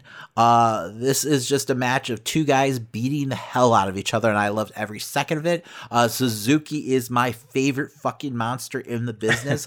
I Yes. would rather, you know, face off against the Undertaker, Kane, or the Fiend than like, you know, have to deal with Suzuki. So I mean, he's just he's a scary old bastard. Um, just watching these two guys go at it was super fun. I can't recommend this match more. I mean, if I were to make a film about the the yakuza, I think that's right. yeah. if I were to make a film about the yakuza, um, I'd probably put him as the boss of the game. Oh, absolutely. He probably is. All right, what do you got next, Christian? Uh, my number six would be the Young Bucks versus FTR at Full Gear. The everyone's dream match finally come true. Um, I think the only reason it isn't like a little bit higher on my list is because there were certain little moments where I know both of these guys, like both these groups, can work better together. Uh, this, but at the same time, you know, this is something that we have dreamed about for ages, and we got to see these two groups that have so much chemistry in the ring actually go at it. No, I agree. Uh, that match is also on my list, but not at this spot. Um, Okay. My number six uh, match is Edge versus Orton. Um, ironically, the greatest wrestling match of all time, I believe is how they were pushing this. Sure. Um, it was a damn good match, though, regardless of that horrible marketing. Mm-hmm. Um, I really enjoyed this match. I mean, it was definitely redemption for everything that happened at WrestleMania. That like 50 minute snooze fest. Yeah. So, um, but yeah, no, I love this match, and hopefully time is kind to it because there are some goofy cinematic moments here and there, but it's still a fucking fun match. Um, for my number five, I had Orange Cassidy versus Pac at Revolution, and it's mostly just because I was actually fucking there and got to see it. Uh, you know, it was a phenomenal match, um, phenomenal crowd reaction. Um, you know, ton. I love Orange Cassidy as a wrestler, so it's just being able to be there and see that type of reaction for him uh, was definitely worthwhile. Well, and then too, timeline wise, that's really when Orange started to come out of his shell, and Yes. everyone started realizing what a great wrestler he was. Mhm. Because people weren't like in on the secret at that point, so that was, uh, you know, a lot of fun to watch. You know, the the crowd react to him, like really, you know, being able to hold his own against Pac. Who is absolutely a beast of a wrestler, and I'm happy that he's Yes. finally back as well. Yes, yes, yes. My number five pick is Shingo versus Ospreay from uh, G1 Climax this year. Uh, this was Ospreay, you know, really breaking into the heavyweight division. Yes. And showing you what he can fucking do. So this is, I, I felt like it was kind of like his coming out party. Um, and the fact that he's still like amazing. even at a bigger weight is just, I mean, unbelievable to me because he didn't really lose a step at all. And No. he, he must have put on a good, like, I don't know, 20, 30 pounds, it Yes. looks like. He was huge. So, and then uh, Shingo, like, he doesn't have bad matches. No. You know, usually he's stealing the card. So this was a hell of a matchup. I mean, I think it was probably the best match of G1. Um, but I don't have the card in front of me. But it's the one match that definitely like, you know, stands out to me. Uh, for my number four, I had the eight man tag uh, that was at Fyter Fest um, between Blade, Butcher, Pentagon, and Rey Fenix versus the Bucks and FTR. We finally got to see the Young Bucks and FTR team up and work together. It was like our first time with them in the ring on television, and it was fucking awesome. Yeah, they had great chemistry together. Yes, like the way they worked the corner thing. That was that was really awesome. So um, I I enjoyed that match. Um, and it almost made my list. So um, my number four pick is actually FTR versus the Bucks from Full Gear. Um, I Ah, think you pretty much said everything that can be said about this match. Just great storytelling and fantastic selling in the ring too, Mm-hmm. especially from you know Matt Jackson, who was legitimately hurt though. But I mean, he was he was working it too. I mean, I love the ending with the you know FTR, you know, actually you know trying to do some high flying moves and it actually costing them the match. Um, and I can't wait for these guys to meet in the future. All right, for my number three, I have Hiromu versus Will Ospreay at Wrestle Kingdom 14. Um, just like you said earlier, you know, Will Ospreay has been phenomenal this year in general, and I can't personally wait to watch the match that already happened with Okada versus um, Ospreay. But yes, um, Hiromu, this was like a huge moment for him coming back to fight Ospreay at Wrestle Kingdom um, after injury and everything. I thought this was a phenomenal match to watch. Uh, definitely worth the reason. So I'm going to go ahead and piggyback off of your pick because this is actually my number three pick. Also, um, I feel like Hiromu, like he has the potential to be the biggest star in New Japan. in wrestling. Yes. well, I don't know about the states, but I mean in New Japan at least. You know, for hardcore fans, yes. I feel like the only thing holding him back is the fact that he's labeled as a junior heavyweight at this point. You know, and I I still don't even understand their weight class in New Japan. and honestly, it feels like they're more going by style than anything. Because he doesn't seem like he's that light of a guy to me. You know, it's like he's maybe like a sandwich away from being a heavyweight. so I mean, but he's got so much charisma. He's so Uh-huh. fantastic in the ring. As long as he doesn't kill himself first, you know, I feel like sky's the limit. And this this match was proof of that. I feel like it's coming very soon that he's going to be joining the heavyweight division. Like I feel like it's any day now Well, that they'll actually. with Shingo and Ospreay Uh-huh. finally moving up, I feel like they're more, I don't know, willing to do so than they have in the past. Yes. Because if you remember, I mean, the Bucks for years were like lobbying, you know, New Japan to be, Mhm. you know, pushed up to the heavyweight ranks. Um, so I mean, I think they've gotten out of that mindset, and now they're more willing to, you know, let these guys, you know, meet their full potential. Not that there's Yeah. anything wrong with the junior heavyweight division, but I still feel like even New Japan treats them as lesser than. Yes.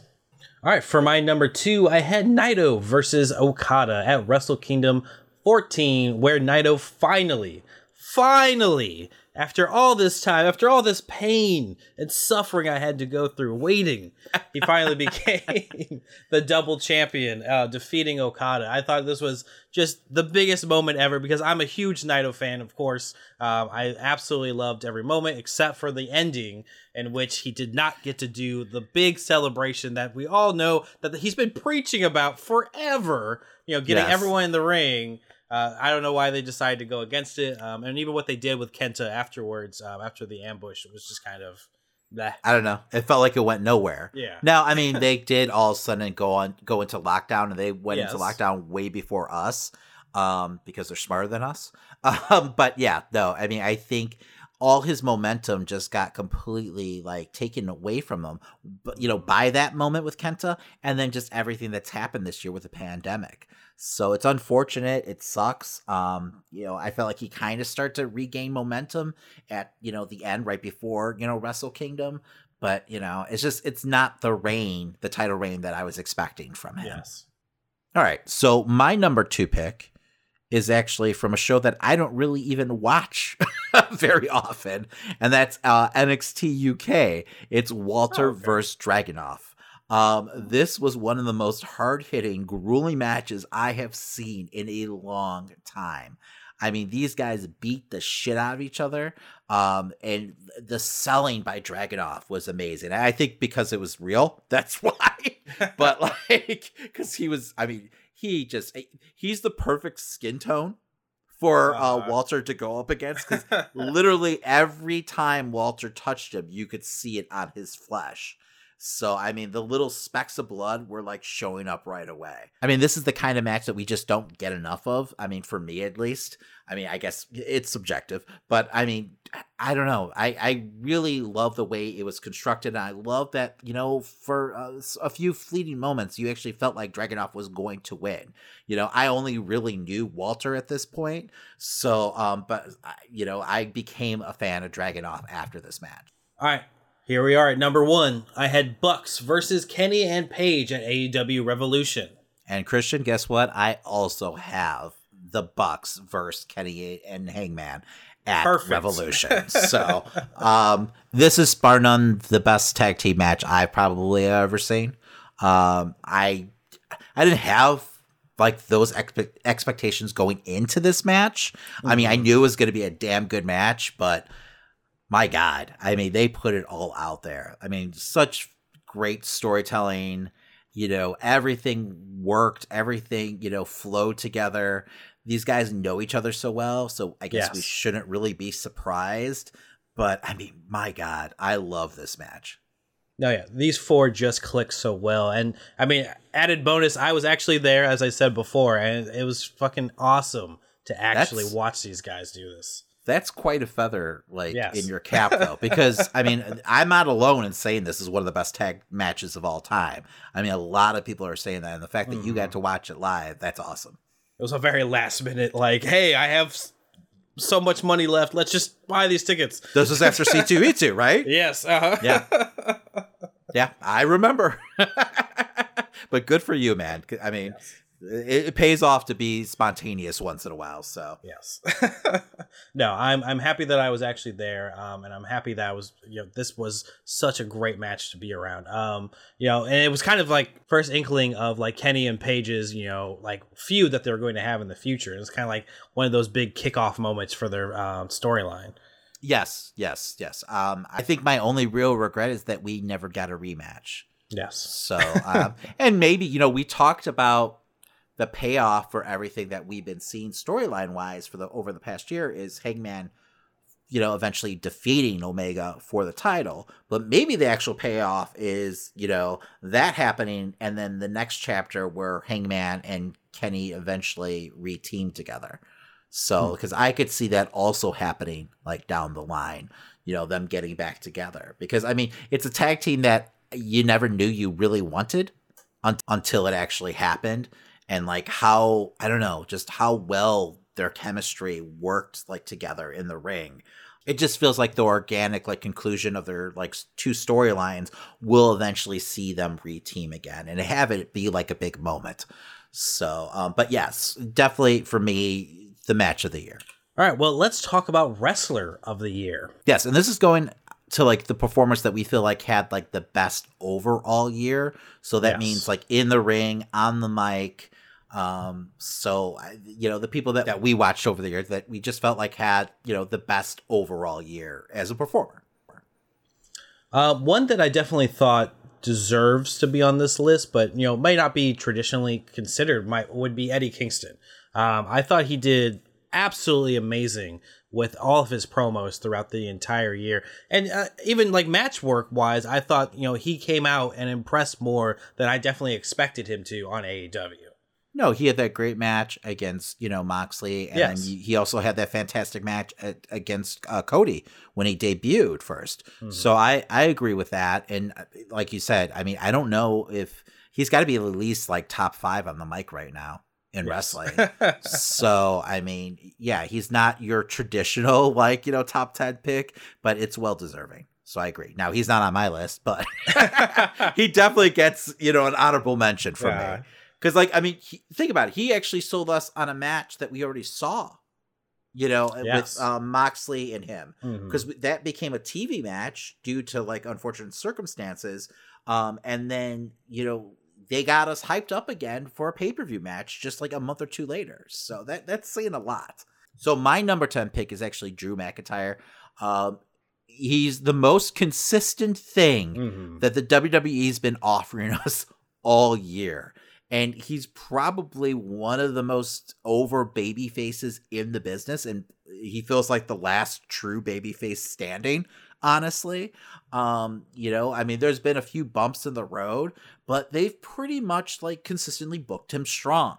So, and I love that he finally got that WrestleMania moment and, you know, handled it with such grace, especially with like the incredibly awful circumstances that he's been put in. I, I'm just hoping that he gets another moment like that when, you know, the crowd is back. So, um, you know, but we'll see. But you you know, of course, I'm saying this, and he's gonna get like speared by Goldberg in like two minutes at the next pay per view and lose the belt. Don't say that, David, please. Don't hurt my feelings. Oh Uh, my god! when I saw that shit take place, I was like, no, why, why, Vince, why? But it's okay. It's okay. It's not okay. I know Um, it's not, but I, but we got to get through the show. yes. Um, you know, speaking of consistent, um, consistently great moments, I think Io Shirai has held um, her place in the NXT Women's Division quite well this entire year. Uh, you know, being champion has really suited her, um, and I Yes. definitely think all the moments that she's had have been fantastic. There's just been you know kind of lackluster stories here and there for her. Yeah, the, you know, it's her ring work that's carried her Mhm. through. She's also my number nine pick. Um, and she's put on the best matches, I think, uh, overall as a performer in a- NXT. You're guaranteed that it's going to be a great fucking match. Yes. You know, the in the house match with her diving off the house and everything. I mean, she always ends up stealing the show in some way or fashion. Now, am I a little upset and annoyed that it feels like character wise, they just kind of switched her to a face out of nowhere? Because I was really digging the weird girl thing that they had going with her, and it's still kind of there. Um, I'd like to see that darker side of her again, Uh-huh.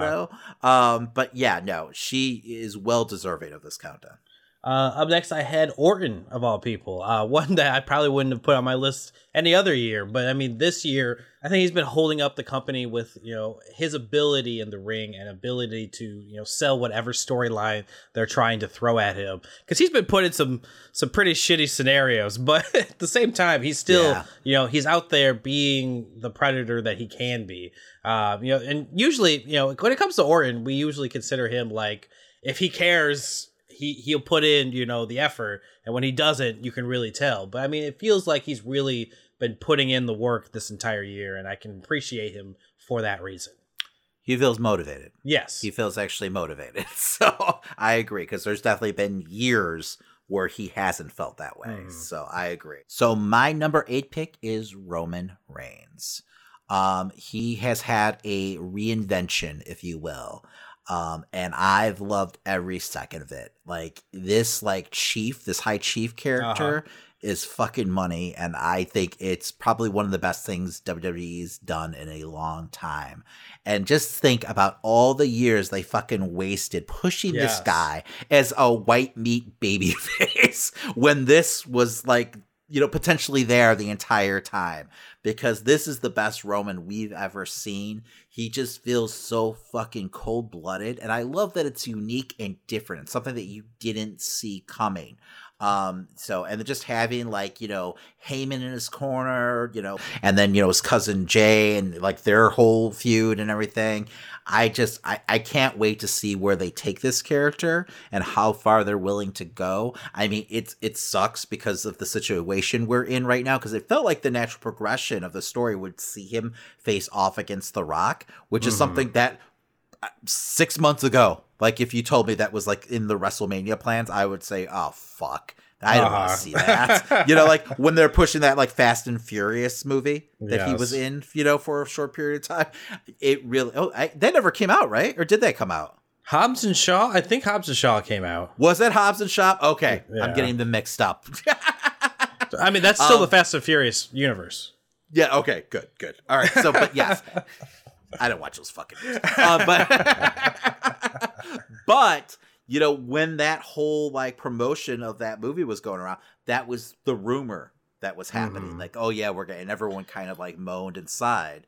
But now it feels fucking perfect. You know, it fits their storyline and their family dynamics. So, you know, I I can't wait to see that eventually happen. Hopefully, WWE's actually patient enough to pull that off.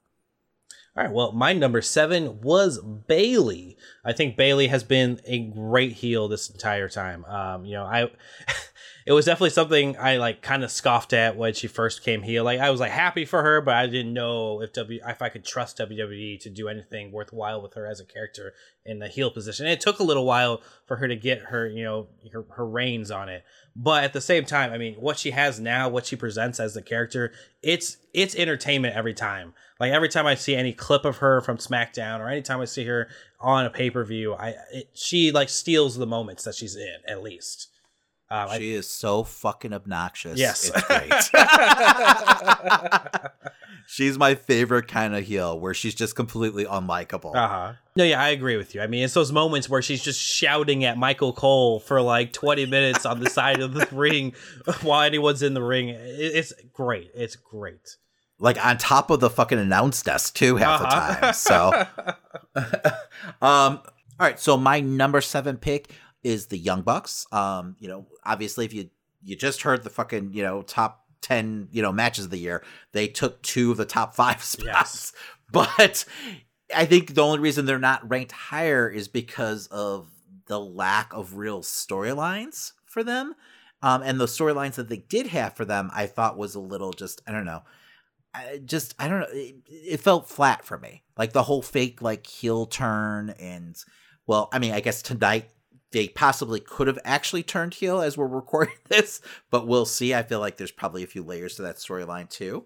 Um, but I just, I don't know. I, I wanted more from them storyline wise, but they've consistently, especially when they're they're, especially when they're in that like opening match.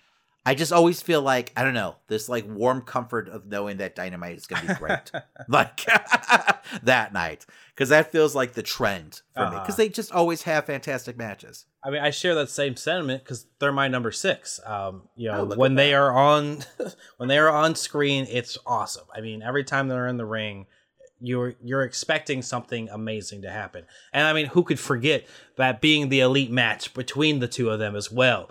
Tons of fun, tons of fun there. for episode 100, right? Yes. I like the barbershop. Um, uh, Ah, yes. Uh-huh. yeah, no, that was a great match too. Maybe they should be higher on my list, but anyway. Um, but I think I just want to see more of the personality that we get on like being the lead actually on Dynamite. Yeah, they You do. know, it- that- um, they do like do a lot more character stuff with them on the actual their show that they put on YouTube. So it's it's kind of weird that they don't that doesn't translate all the time to the actual program that they've you know built off of being the elite. And I appreciate them like putting younger talent out there Mhm. up front and really building them. And I think part of it's like them probably feeling like they're the more established talent, but still there's still a, a big audience that has never seen them before, you know, until like Dynamite started. So I don't know. I, I'd love to see them. I'd love to see them have a legit heel run and be like the obnoxious punks that we've seen in the past. All right. So my number six pick is Adam Cole. Um, he is, along with Io, the most consistent thing on NXT. Um, every match of his is a must watch. Uh, and I don't know. I feel like he's carried that brand for over two years now. So he deserves all the credit in the world, um, you know, for keeping that thing afloat. And he was even able to, like, you know, make something out of those matches he had with like Pat McAfee. And I mean, don't get me wrong, McAfee obviously is an athlete and you know was pretty talented in the ring, but that's still Adam Cole carrying that fucking Yes. match. So I mean, all the credit in the world to Adam Cole. Um, and I, I can't imagine what it's going to be like without him in NXT at some point because he's got to be going up any day. I hope he never goes up. Me too. But yeah, I hope I hope they just keep him, hide him in NXT until Vince either retires or like God forbid passes away, just- and then they allow him to go up because they're gonna do absolutely nothing with him. Uh-huh. Nothing. You know, Vince is gonna say like, hey, "Who's this little guy?" Like you know right away, like Uh-huh. he's dead in the water. I mean, Keith Lee. Keith fucking Lee, who feels like the template for, you know, a McMahon guy. Yes. Can't get over with him. So, I mean, I don't know. The, the old man is too fucking finicky nowadays. All right, for my number five, I have Jon Moxley. Um, you know, just like I said for Eddie Kingston, you know, he is an incredible promo, but at the same time, he is he was the champion all fucking year long, and he put on a champion worthy match every single time. So you have to give him credit for that. I mean, I haven't liked all the storylines he's been in, but at the same time, I still have loved every single match he's had. No, I agree. And actually, Moxley is my number five pick also. Oh, okay. Um, just because I think like work rate wise, he's been like the most like consistent. Yes. Um, you know, always having, you know, good to great matches and just the mic. I feel like he's really just come like into his own as a character and like we're seeing the best of Moxley right now. I mean, next to Kingston, he's probably and Cody, he's probably the best promo in AEW. All right, and for my number four, since I, and I kept my mouth shut while you were saying it, uh, Roman Reigns. I mean, Jesus, this is something we've needed in WWE for so long. And I mean, we saw inklings of this type of character from Roman Reigns on those NXT days. Um, and you know, it was something that we all knew it was a slight, like he was kind of capable of if they just nurtured it in the right way. And the fact that they tried to, you know, super Cena him the entire time was just ridiculous. I mean, God has it been refreshing to see Roman Reigns as a heel, um, and everything that they've been doing with the family storyline, like you said earlier. I mean, just like he has like become the definitive bad guy of WWE, and I like I'm so even with like the crazy fiend running around who can like light things on fire with his mind. You know, it's we have this like just human being who is just the bad guy of wrestling right now, and I Yeah. think that's so great to see Roman Reigns in this position. Oh, he feels 10 times scarier than Yes. Right? he feels like he would drop you, uh, you know, on a dime. So it, I just, I love everything that he's done. I just, once again, like, I get so frustrated just thinking about all those years we wasted Yes. with him. Like, them trying to, like, you know, shove him into this, like, you know, John Cena, like, mold, you know, and try to make him someone that he's not when we could have been having this the entire time. It's just crazy to think about. All right, so for my number four pick, I am kind of cheating. Uh, I'm gonna say Bayley and Sasha, um, them as a tag team. Ah, They were literally the best thing on WWE TV for months, especially the first half of the year. Those two working together, um, you know, just as this like, you know, heel faction, even though there's two of them, they just felt like they dominated the entire show and the show was better for it. So it reminded me of, you know, like, you know, Shawn Michaels and Triple H in the early like DX days. um, just, you know, incredibly entertaining to watch. Bayley has just come into her own as this like, you know, heel character and everything. The way that they worked together was amazing. And you got, you know, great tag matches, a lot of great tag matches out of it. I'm not a big fan of how their storyline, you know, after they finally started to feud, um, kind of just like faded away into nothing for no reason. Uh, but it was fun while it lasted, and I feel like there's potential for more down the road. All right. Uh, my number three was the man himself, Cody. Um, you know, picking up the TNT championship and just running wild all year long uh, has been great for him. I mean, Cody's just that type of um, you know superstar that can you know make you believe in any storyline that he's in. I mean, he's he's so good on the fucking mic and he's so good in the ring and just like he puts over like every single talent that like comes in, even if he's going over. I mean, it's just been just been one hell of a year with Cody.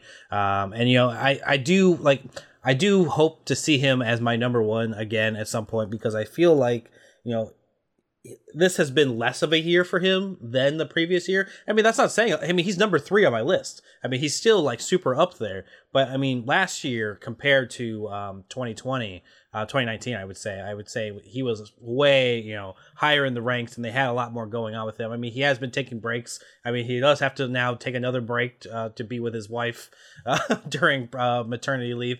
But we we do hope uh, we do hope to see him come back and just you know raise back up through the ranks, get the championship, and maybe even go up against Omega at some point. Uh, I do see that as a big feud happening, but I don't see him beating Omega for the title. I don't see him going getting a title shot. Honestly, I feel like they're going to stay true to that, you know, oh yeah, that stipulation that they had. Stipulation he had. Yeah, I yeah. forgot I mean, I'm not a, I'm not a fan of the stipulation, but you know, it is what it is. They haven't broken it yet, Mhm. and I don't think they plan on breaking it for quite some time. So Yeah, they'll make uh, a I bigger feel like- moment out of that then. well, I think you'll see it'll be a heel Cody breaking it. I'm guessing that's Mhm. the only way that they can rationally do it. All right, so my number three pick was uh, Will Ospreay, um, and he'd probably be a little higher on my list um, because I feel like in the ring he's probably the best wrestler in the world Mhm. right now. But I just haven't seen enough of him this year, just because of the circumstances that we talked about prior.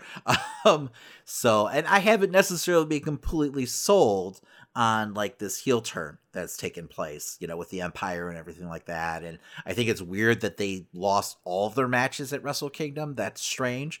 Um, but you know, it's New Japan, so they always play the long game. I'm going to give them the benefit of the doubt. But I don't know. I, I just uh, ring work wise, like I said, he's the best in the world. I feel like, um, you know, especially with the extra weight on him, the fact that Mhm. he's still able to move the way he does is amazing to me. Um, I just want to see what's to come out of this, like you know, new character that he's portraying. No, I agree. I feel like he can go fucking nuclear at any moment. They just have to push him in the right way. Exactly. Uh, for my number two, I actually put Kota Ibushi um, as you know his performance in the G1 was just again unstoppable and undeniable. I mean, what was he calling himself again? Like the the undeniable God or something like that. Something like that. I don't know. God was in there. Uh-huh. God was definitely in there. Um, I just think that you know he's worth everything that they've put into him in New Japan, um, and I I wish that we had been able to see him more this year. Um, you know, I feel like he'd be even higher up if uh, we had put him. You know, got to see six months of him wrestling and going up against challengers and stuff like that. You know, it's interesting to see where he goes in this next year now as a uh, as a champion. All right, so my number two pick is Cody. Um, I do actually think this was his best year, um, even over last year where he, you know, got to compete for the world title. I feel like you know everything that he did with that TNT belt was really special. I love the fact that he was defending it every week for a period of time on Dynamite. Um, and he told a great story with that belt, and he was able to really like you know uh, put over you know younger talent. Even with them losing, you know he was able to really make them, which is saying a lot. Um, you know, and it's probably one of the best traits any wrestler could have. So, um, but yeah, no, he's he's one of the best on the fucking mic, and I love that he has kind of a dark side to him at the same time. There's layers to his character. You know, just because he's kind of a babyface right now doesn't mean that that layer of you know, I don't know, heelness isn't still there, you know, and it comes out once in a while. So, and that always makes you second guess, like, you know, whose side is he Mhm. really on? What's he going to do next? It makes him feel unpredictable. So, um, yeah, no, uh, number two's got to be Cody. Well, speaking of potentially unpredictable heels, we finally got a heel in Kenny Omega, who is my number one pick for Wrestler of the Year this year.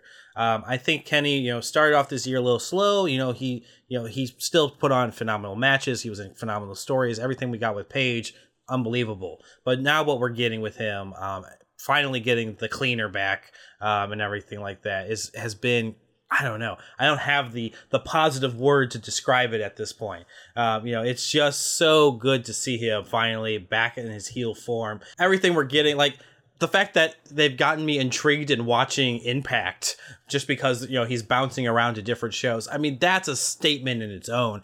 And you know, I think the storyline I most want to see if he's doing this whole collector persona. Now that Kota Ibushi is IWGP champion, I can only imagine the type of match we could possibly see with these two um, in the future if if this is something that's allowed to happen, who knows? I have no idea how these contracts work.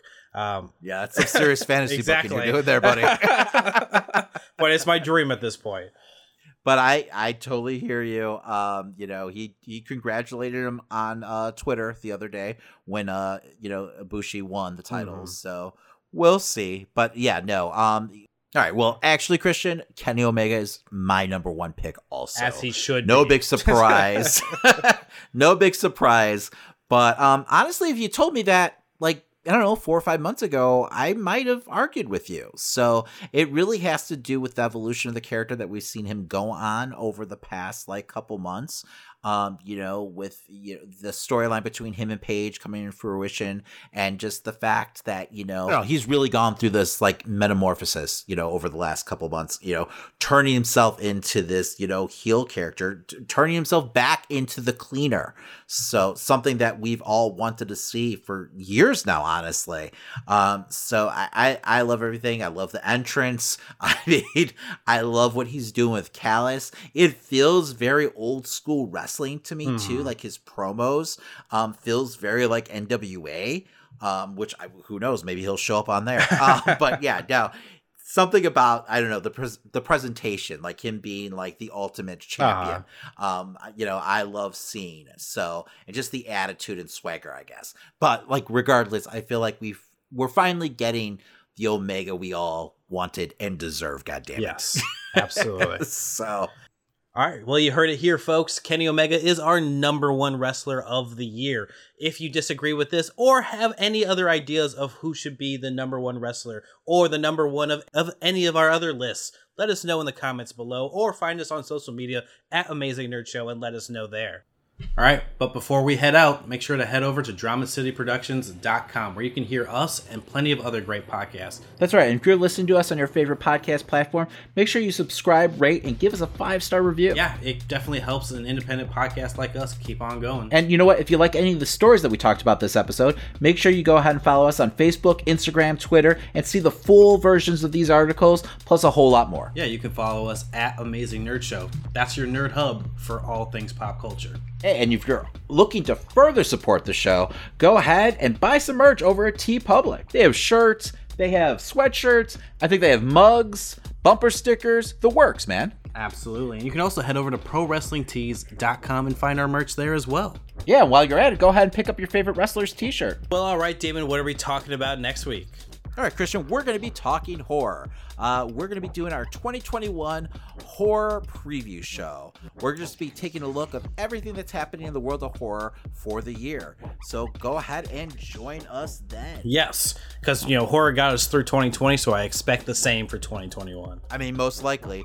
Hopefully, some of these films actually get to come out this year. Yeah, exactly. Well, my name's Christian, and my name's Damon, and that was the Amazing Nerd Show. Who's it going to be? You think you know me? No, no way. Oh, my! you got to be kidding me.